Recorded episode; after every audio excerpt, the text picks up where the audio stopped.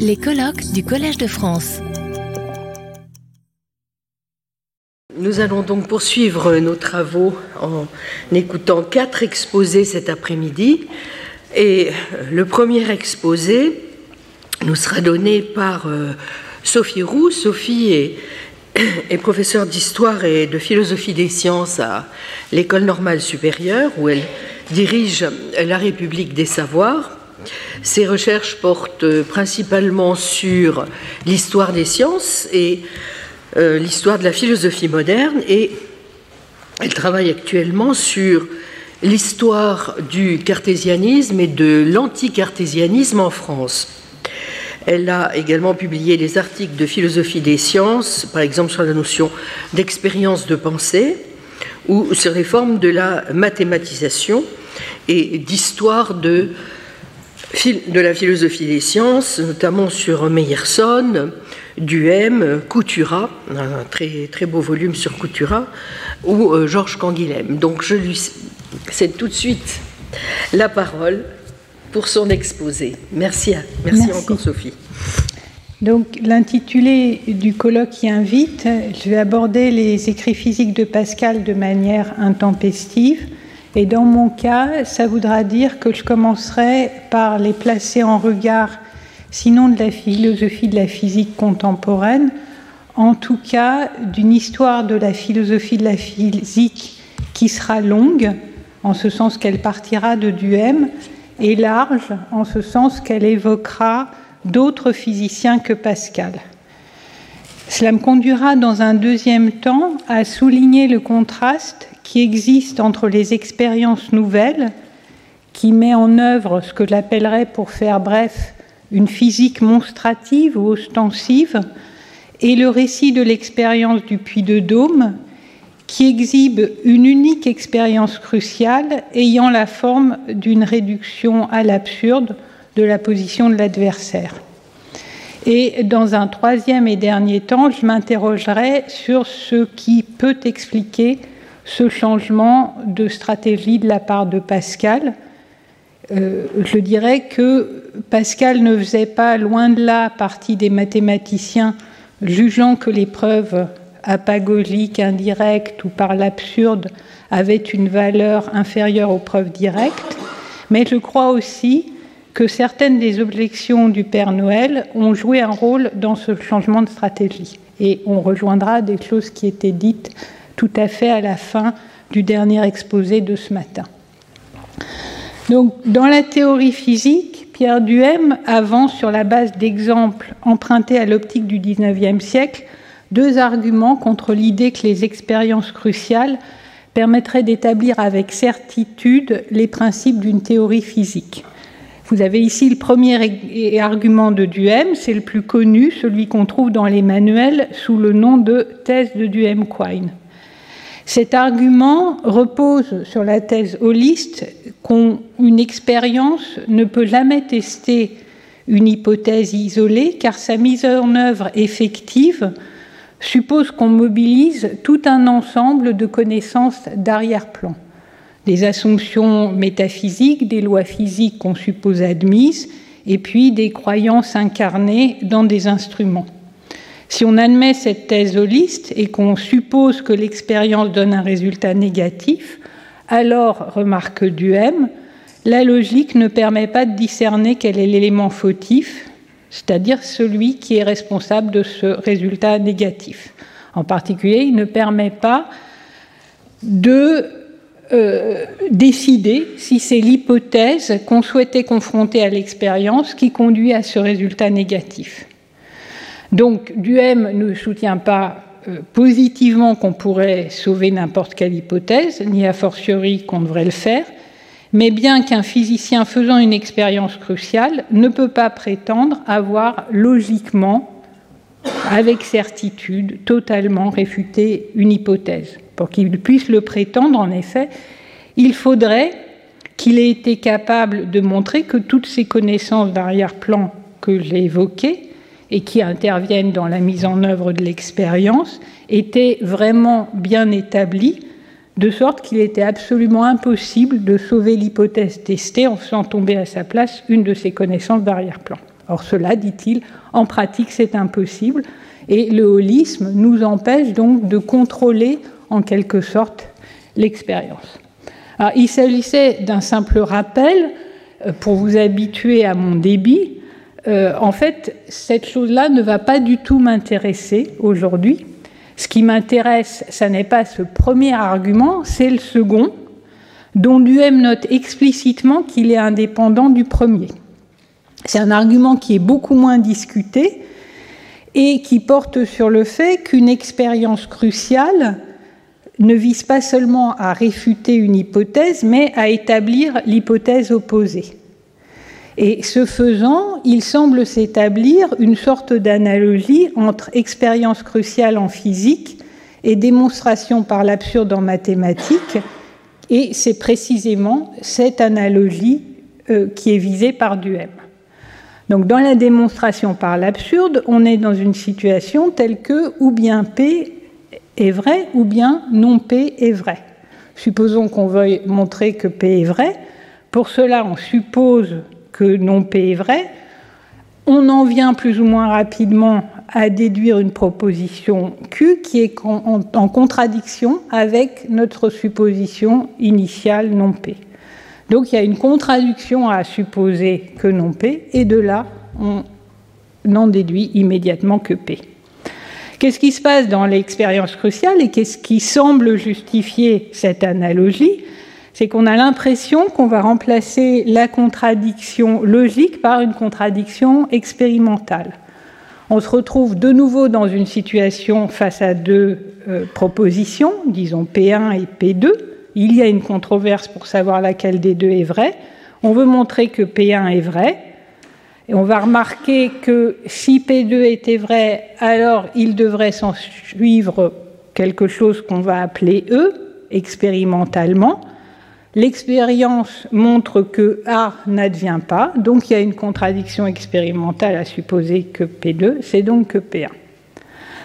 Donc vous voyez qu'on suppose une forme d'analogie entre processus en mathématiques et en physique. Et on suppose aussi, dans les deux cas, que la contradiction nous mènerait à établir une proposition indirectement par la négation de la proposition opposée. Justement, pour Duhem, l'analogie que je viens de rappeler entre mathématiques et physique ne tient pas, parce que alors qu'en mathématiques on a P ou non P, en physique, nous ne pouvons pas être sûrs que les deux hypothèses en présence sont les seules possibles. Je les ai appelées P1 et P2 tout à l'heure. Eh bien, on pourrait avoir d'autres hypothèses, P3, P4, etc. Et donc, en montrant que P2 est contradictoire et contredite par l'expérience, on ne montre pas nécessairement que P1 est vrai. Duhem résume cela dans les termes de la logique classique en disant qu'en physique, on a affaire à des propositions qui sont contraires, c'est-à-dire à des propositions qui ne peuvent pas être vraies ensemble, de sorte que l'une au moins des deux est fausse, alors qu'en mathématiques, on a affaire à des propositions qui sont contradictoires, c'est-à-dire à des propositions qui non seulement ne peuvent pas être vraies ensemble, mais dont l'une euh, qui ne peuvent pas non plus pardon, être fausses ensemble, de sorte que l'une des deux est nécessairement vraie.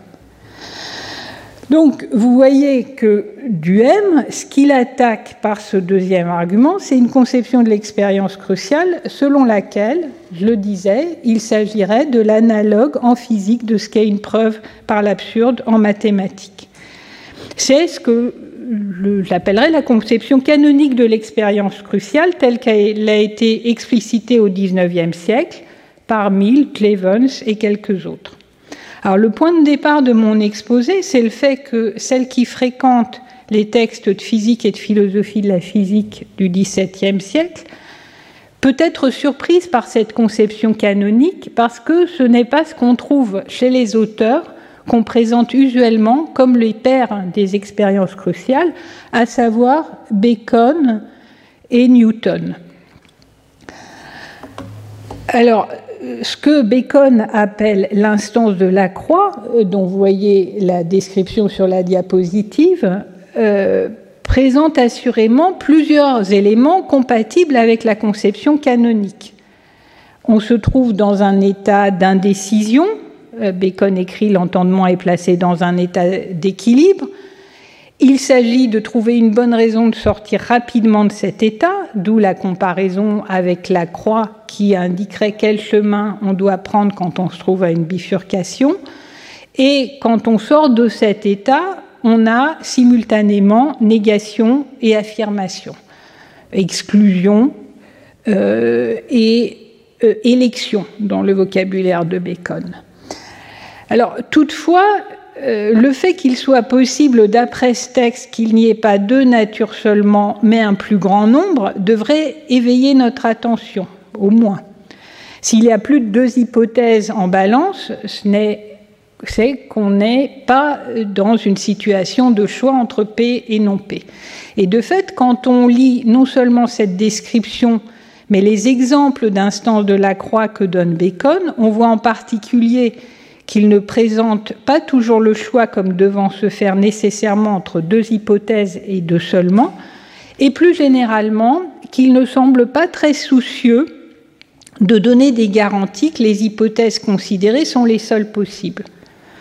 Il arrive même une fois que le carrefour soit entre trois hypothèses. Et comme je le disais, ne serait-ce que pour cette raison, on n'est sans doute pas dans un cas de euh, démonstration par l'absurde. Alors, il y a d'autres complications euh, vraiment un peu plus complexes, si je puis dire, dans le cas de Newton euh, et dans le cas d'une autre référence canonique pour qui travaille sur les expériences cruciales, à savoir la lettre de 1672 dans laquelle Newton introduit une nouvelle théorie de la lumière et des couleurs, selon laquelle la lumière blanche n'est pas simple, mais composée de différents rayons chacun étant caractérisé par une réfrangibilité spécifique. Dans cette lettre, Newton veut expliquer un phénomène curieux, jusqu'alors non observé, qui est qu'un étroit faisceau de lumière blanche, après avoir été réfracté par son passage euh, dans un prisme triangulaire, fait apparaître une tache de forme oblongue et non euh, circulaire comme on s'y attendrait. Alors, le texte de la diapositive décrit cette longue expérience. Euh, et en fait, c'est un texte qui arrive après plusieurs hypothèses. Et dans ce texte, Newton en vient avancer ce qu'il appelle experimentum crucis et qui se conclut brusquement par la conclusion que sa nouvelle théorie est la bonne explication de ce phénomène curieux, cette tache oblongue. Elle est sa véritable cause. Alors, un des problèmes, mais seulement un des multiples problèmes qui font que les commentateurs euh, s'acharnent sur cette pauvre lettre, c'est que même si Newton mentionne dans le paragraphe précédent la théorie cartésienne des couleurs, selon laquelle ces dernières résultent d'une modification de la vitesse circulaire des corpuscules lumineux, cette théorie, il semble déjà l'avoir écartée quand il formule l'expérience cruciale de sorte qu'on ne peut pas dire que c'est celle-ci qui permet de choisir entre les deux théories. Elle, ce n'est pas elle qui euh, permet de juger quelle est la bonne théorie. Et à la fin de la lettre de Newton, après d'autres passages, euh, y compris l'exposé de sa nouvelle théorie, il avance une autre expérience où on décompose puis recompose la lumière blanche, et là encore, certains manuels présentent ça comme une expérience cruciale, mais non seulement euh, Newton, lui, ne parle pas d'expérience cruciale, mais d'autre part et surtout, une fois encore, il semble juger que la nouvelle théorie est bien établie. Donc, ça n'est pas l'expérience en question qui semble avoir pour but, tel que Newton écrit le texte, euh, d'établir sa théorie. Et tout ça a pour conséquence la complexité de la lettre, euh, le fait que tout n'y est pas explicite, et finalement le fait qu'il y a eu des controverses et que Newton a donné des réécritures, pourrait-on dire, de cette lettre, fait que la pléthore des commentaires diverge encore aujourd'hui sur ce que Newton a montré euh, comment il pense le montrer, ou il pensait le montrer, et finalement, pourquoi il a présenté les choses de manière aussi oblique, pourrait-on dire. Donc vous voyez aussi que là, euh, on, se dit, mais où est l'expérience cruciale euh, si elle ne se trouve pas dans les textes? Est-ce que ça voudrait dire qu'il n'y aurait pas au XVIIe siècle ou avant, d'ailleurs, de textes témoignant de l'assimilation que critique Duhem entre preuve par l'absurde et expérience cruciale Est-ce que c'est-à-dire que cette assimilation ça serait simplement un artefact historique venant de ce que nous projetons sur le XVIIe siècle, ce qui n'aurait pas existé avant les textes de Mill et de Levens? Alors, induire cette conclusion à partir de deux textes serait sûrement aller un peu vite en besogne, et de toute façon, je l'ai montré mes cartes dès le début, je l'ai bien dit que je pense que le récit de la grande expérience est construit comme une expérience cruciale. Alors c'est ce que je vais montrer maintenant en insistant sur les différences qui existent entre les expériences nouvelles, publiées au début d'octobre 47, et le récit de la grande expérience, publié à l'automne 48. Alors, comme on sait, les expériences nouvelles sont un abrégé donné par avance, et pour tout dire à la hâte, d'un véritable traité sur le vide que Pascal n'écrivit jamais. Et s'il publia cet abrégé, c'était pour que personne ne s'approprie ce qu'il avait inventé. À la fin de l'adresse au lecteur, on peut lire Ayant fait ces expériences avec beaucoup de frais, de peine et de temps, j'ai craint qu'un autre qui n'y aurait employé le temps, l'argent ni la peine, me prévenant, donnât au public des choses qu'il n'aurait pas vues et lesquelles par conséquent il ne pourrait pas rapporter avec l'exacteté et l'ordre nécessaires pour les déduire comme il faut, n'y ayant personne qui ait des tuyaux et des siphons de la longueur des miens, et peu qui voulussent se donner la peine nécessaire pour en avoir. Et il ajoute aussitôt que pour l'expérience d'Italie, c'est-à-dire celle de Torricelli qui lance toute cette affaire, euh, même s'il l'a refaite de quantité de manières, elle n'est pas de son invention, elle ne lui est pas particulière, elle ne manifeste pas son génie propre. Donc ça indique bien que ce que Pascal estimait apporter et ce qu'il estimait avoir en propre, c'était des expériences. Alors, mais dira-t-on des expériences avec quel objectif et avec quelle fonction alors, je cite ce texte que, que Jean-Pascal a déjà cité ce matin, parce que je crois que c'est très important que cette phrase, je me contente de montrer un grand espace vide. Alors je l'ai dit, c'est simplement un abrégé euh, d'un traité plus grand, mais à lire cet, cet, abrégé, cet opuscule, on a vraiment le sentiment que Pascal pensait que ses expériences suffisaient à établir définitivement l'existence d'un vide de toute matière qui tombe sous le sens et qui sont connues dans la nature. Autrement dit, par provision, tant qu'on n'aurait pas montré une matière qu'il remplisse, à établir l'existence d'un espace qu'il, je cite, dit véritablement vide et destitué de toute matière.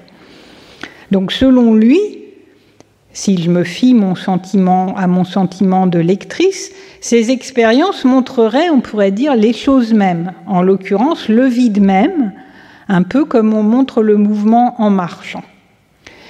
Ce que je résume en disant que les expériences des expériences nouvelles ont principalement une fonction monstrative ou ostensive.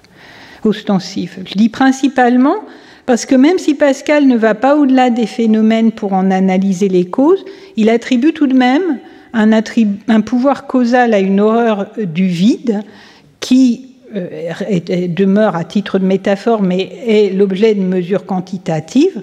Dans les expériences nouvelles, c'est bien cette horreur du vide quantifié qui est la cause du fait que le mercure ne monte pas au-delà d'une certaine hauteur ou qu'une certaine force est nécessaire pour tirer sur le piston d'une seringue. Dans la lettre à Perrier qui ouvre le récit de la grande expérience, il ne s'agit plus de montrer l'existence du vide, il s'agit de faire le partage entre deux hypothèses causales la première qui explique l'élévation du mercure par l'horreur du vide, la seconde qui l'explique par la pesanteur de l'air. Et Pascal présente alors, dans le texte que vous avez euh, sur la diapositive, l'expérience du puits de Dôme comme ce qu'il appelle une expérience décisive. dans le Novum Organum, il est question d'instantia decisoria. Donc c'est vraiment la même idée de quelque chose qui permet de décider, de trancher entre deux hypothèses et deux seulement, la négation de l'une entraînant nécessairement l'affirmation de l'autre. Si la hauteur du mercure est moindre en haut qu'en bas de la montagne, écrit Pascal, il s'en suivra nécessairement que la pesanteur et la pression de l'air est la seule cause de cette suspension du vif argent. J'aurais pu mettre euh, seule cause à la fin de la première citation en violet aussi pour insister. Et à la fin des traités sur l'équilibre des liqueurs et de la pesanteur de l'air, il affirme plus fortement encore, je cite le deuxième texte, que l'expérience du puits de Dôme acheva de donner la connaissance parfaite de ses effets, elle termina tous les doutes, elle montra quelle est la véritable cause, elle fit voir que l'horreur du vide ne l'est pas, et enfin, elle fournit toutes les lumières qu'on peut désirer sur ce sujet, tant et si bien, conclut-il, que la pesanteur de la masse de l'air est la véritable cause de tous les effets qu'on avait jusqu'ici attribués à cette cause imaginaire. Alors vous poserez peut-être la question qu'est-ce qu'il en est du vide là-dedans? Ben, Il n'en est pas question, en tout cas pas directement, même s'il est clair que euh, si l'horreur du vide est seulement une cause imaginaire, autrement dit, n'a aucune fonction causale, eh bien, c'est un obstacle qui est retiré quant à la croyance que le vide existe.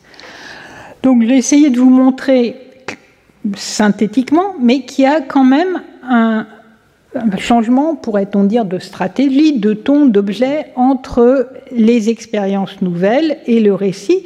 Dans les expériences nouvelles, Pascal attribue à une série d'expériences une fonction ostensive par rapport à l'existence du vide.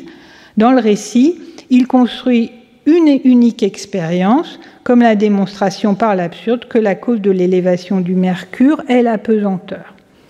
Donc, troisième et dernier temps de mon exposé, Qu'est-ce qui peut expliquer ce changement euh, chez Pascal? Alors, il y a à cette question, je pense, une réponse que je dirais par en haut et une réponse par en bas, euh, et elles ne sont pas exclusives l'une de l'autre, mais elles font jouer à l'échange de lettres avec le Père Noël ou avec Étienne Noël, comme je dirais pour lui enlever un peu de son ridicule, un rôle différent. Étant donné en effet que d'un point de vue chronologique, on trouve entre les expériences nouvelles et le récit l'échange de lettres avec Étienne Noël, on peut en effet se demander si cet échange a eu un effet sur Pascal ou non. La réponse par en haut minimise le rôle des objections du Père Noël, qui apparaît comme un esprit si obtus qu'il faut lui administrer une preuve par l'absurde, un peu comme on administrerait une mauvaise potion à un malade atteint d'une fièvre forte. Au contraire, la réponse par en bas accorde suffisamment d'importance et de valeur aux objections du Père Noël pour qu'elles puissent contribuer à expliquer le changement de stratégie de Pascal. Alors la réponse par en haut, je commence par elle, euh, se réfère à d'autres écrits de Pascal, en particulier en mathématiques, certains d'ailleurs plus tardifs que les écrits sur le vide, qui, comme vous savez, sont écrits alors que Pascal est encore assez jeune. Et dans ces autres écrits, euh, Pascal décrit les pouvoirs de la démonstration par l'absurde. On sait par les travaux de Jean-Louis Gardis et de Paolo Mancosu qu'à partir du XVIe siècle, L'usage abusif qu'auraient fait les mathématiciens grecs de la réduction à l'absurde a été critiqué. Alors bien entendu, les preuves par l'absurde sont absolument certaines. Mais, disent un certain nombre d'auteurs, elles n'ont pas la même dignité que les preuves directes, parce que malgré cette certitude, elles ne donnent pas la cause, on est en contexte ou en terre aristotélicienne, et ou parce qu'elles manquent d'évidence. Alors, un des, des, lieux très classiques de cette opposition, c'est Arnaud, qui expose clairement ce jugement de valeur dans la logique de Port-Royal et dans les nouveaux éléments de géométrie, en distinguant certitude et évidence. Je résume les textes euh, qui sont sur la diapo. Les preuves indirectes convainquent en mettant l'esprit hors de pouvoir de douter qu'une chose est, mais euh, elles manquent d'évidence et elles n'illuminent pas l'esprit. Les preuves directes, en revanche, satisfont pleinement l'esprit en lui donnant toute la clarté qu'il peut raisonnablement désirer. Alors Arnaud et Pascal ont parfois été opposés sur ce point. Euh, Dominique Descottes, dans, dans son, euh, son ouvrage, où il a édité ce qu'il appelle les géométries de Port-Royal, euh, donne des arguments tout à fait convaincants pour souligner que Arnaud n'est pas le champion de la preuve directe et Pascal le champion de la preuve indirecte, comme on l'a parfois dit, et qui ne sont pas si éloignés l'un de l'autre. En effet, Arnaud reconnaît malgré tout que les démonstrations par l'absurde sont indispensables quand on ne peut pas faire autrement, en particulier dans les matières qui touchent à l'infini, et c'était le cas euh, en géométrie euh, grecque des, preuves euh, qu'on trouve chez Archimède. Et puis d'un autre côté, Pascal, en fait, a peu recouru aux démonstrations par l'absurde. On en trouve un exemple dans la lettre de M. d'Etonville à M. ADDS, euh, surtout, étant donné la question qui est la mienne, il est frappant que tous les deux convergent pour considérer que la démonstration par l'absurde est la preuve la plus efficace dans un contexte de controverse, car elle peut réduire au silence l'adversaire. Alors, cela est vrai en mathématiques, et j'ai mis sur cette diapositive euh, un extrait de, l'adresse de cette lettre de M. d'Etonville qui présente la démonstration très archimédienne qui est sur le point d'être donnée recourant euh, à des, types de preuves par l'absurde, comme ce qui, dans une matière où, je cite, il se rencontre tant de contestations, on va pouvoir atteindre une situation ferme et sans dispute. Et c'est vrai aussi dans les matières de philosophie et de théologie. Arnaud, dans sa controverse avec Malbranche, euh, use et abuse peut-être euh, de, des démonstrations par l'absurde, et il le précise dans le texte euh, qui se trouve sur la diapositive. Il ne s'agit pas de dire que son adversaire est absurde, mais il s'agit de réduire la position de l'absurde à une absurdité.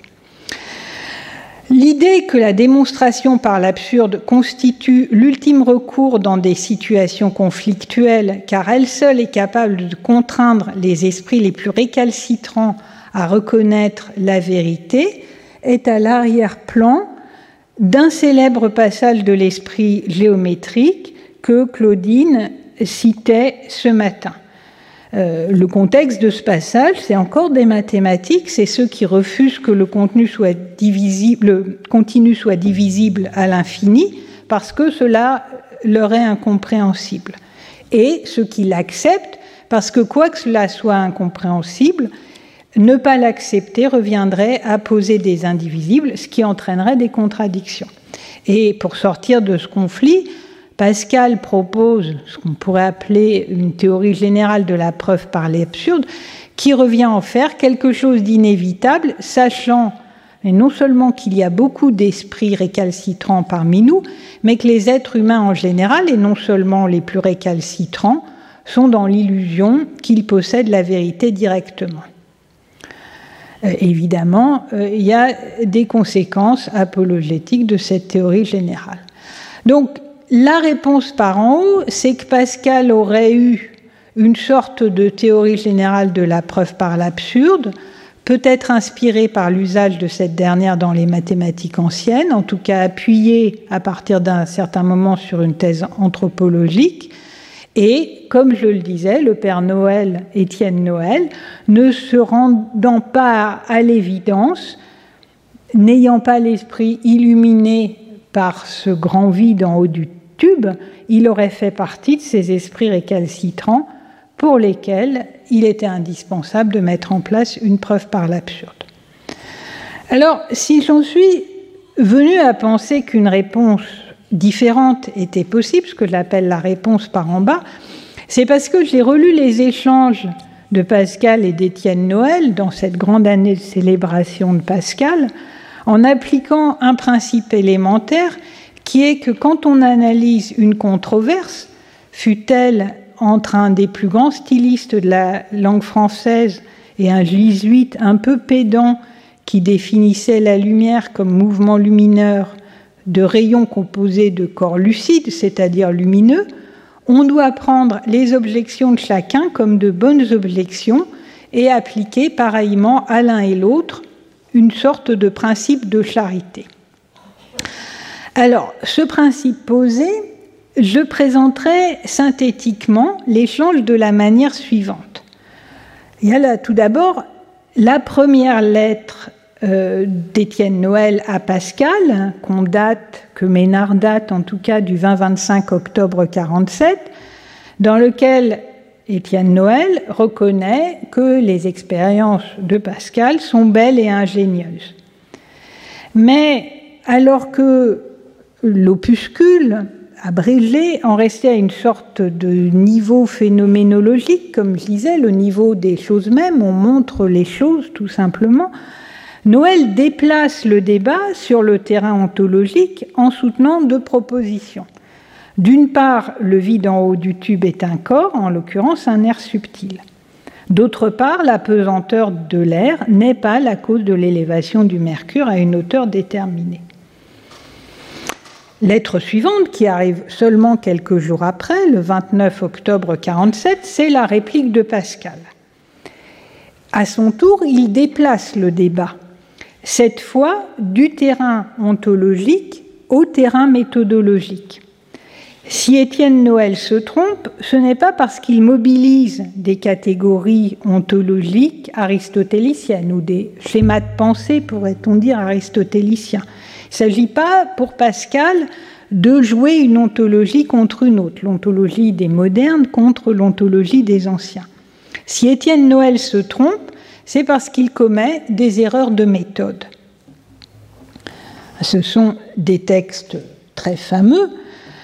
Euh, en premier lieu, si Noël soutient la proposition que le vide en haut du tube est un air subtil, c'est parce que, méthodologiquement, il est incapable de distinguer deux espèces de propositions. D'une part, celles dont on ne peut douter parce qu'elles paraissent clairement et distinctement au sens ou à la raison, ou encore parce qu'elles suivent de propositions qui ont ces caractéristiques. Et d'autre part, les propositions dont on peut douter, donc qui sont douteuses, euh, que nous appelons, dit Pascal, suivant leur mérite, tantôt vision, tantôt caprice, tantôt fantaisie, quelquefois été, et tout au plus belle pensée. Deuxième euh, erreur, si Noël soutient que la pesanteur de l'air n'est pas la cause de l'élévation du mercure, c'est que, encore une fois, méthodologiquement, il ne comprend pas la logique de la confirmation. Je lis un texte qui a dû être utilisé bien des fois en cours d'introduction à la philosophie de la physique. Euh, toutes les fois que pour trouver la cause de plusieurs phénomènes connus, on pose une hypothèse, cette hypothèse peut être de trois sortes, car quelquefois on conclut un absurde manifeste de sa négation, et alors l'hypothèse est véritablement constante ou bien on conclut un absurde manifeste de son affirmation et alors l'hypothèse est tenue pour fausse. Et lorsqu'on n'a pu encore trier d'absurde ni de sa négation ni de son affirmation, l'hypothèse demeure douteuse, de sorte que pour faire qu'une hypothèse soit évidente, il ne suffit pas que tous les phénomènes s'en suivent, au lieu que s'il s'ensuit quelque chose de contraire à un seul des phénomènes, cela suffit pour assurer de sa fausseté. Donc même si l'expérience ou l'hypothèse, pardon, excusez-moi, l'hypothèse proposée par le même par Étienne Noël rendait compte de toutes les expériences connues, il ne s'agirait pas nécessairement de la bonne explication. Demeurant toujours dans les termes de la vraisemblance, écrit Pascal, elle n'arriverait jamais à ceux de la démonstration. Donc on a là une belle euh, leçon méthodologique. Euh, J'étais la première à, l'utiliser, comme je le disais, dans des cours d'introduction à l'épistémologie de la physique. Euh, c'est une leçon qui est pertinente sur le fond, qui est percutante dans la forme et qui illustre même, on pourrait dire, une forme de modernité épistémologique selon laquelle la physique est normée non par des systèmes ontologiques préétablis, mais par des phénomènes établis expérimentalement qui ne peuvent déboucher qu'exceptionnellement sur des certitudes. Donc c'est bien la leçon épistémologique d'un maître et elle n'est pas facile à attaquer en tant que telle. Néanmoins, ce qu'on peut se demander, c'est si Pascal, quant à lui, respecte bien les préceptes méthodologiques en question. Et faisant preuve de la charité que je recommandais, et cherchant à sauver ce qui peut l'être dans la seconde lettre de Noël, datée du début de novembre 47, je suggérerais que l'objectif d'Étienne Noël était d'arroser l'arroseur.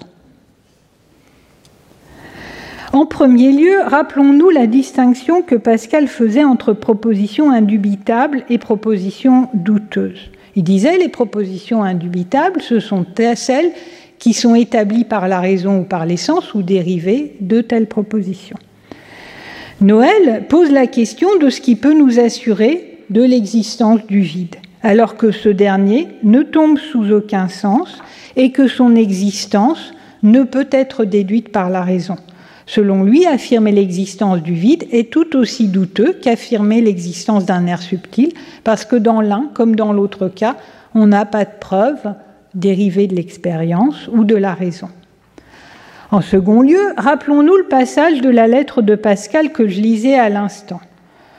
Euh, il n'y a pas plus de contrariété, autrement dit de contradiction, entre les expériences de Pascal et l'hypothèse de l'air subtil qu'entre les expériences de Pascal et l'hypothèse du vide. Dans le vocabulaire de l'époque, ces deux hypothèses sont également douteuses, vraisemblables ou probables.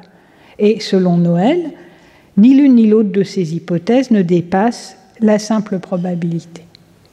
Alors, dernière hypothèse avec Pascal, je ne vais pas reprendre ce qu'a dit Jean-Pascal en frais ce matin, je ne vais pas m'étendre sur le vide, mais je crois profondément que Pascal comprend à ce moment-là qu'il ne peut établir l'existence du vide selon le critère épistémologique selon lequel tout ce qui existe doit pouvoir être senti ou rationnellement établi, et il n'a alors pas d'autre solution que d'être dans la lettre à le pailleur en complet retrait par rapport aux expériences nouvelles. C'est un passage qui était évoqué par Tony, je crois.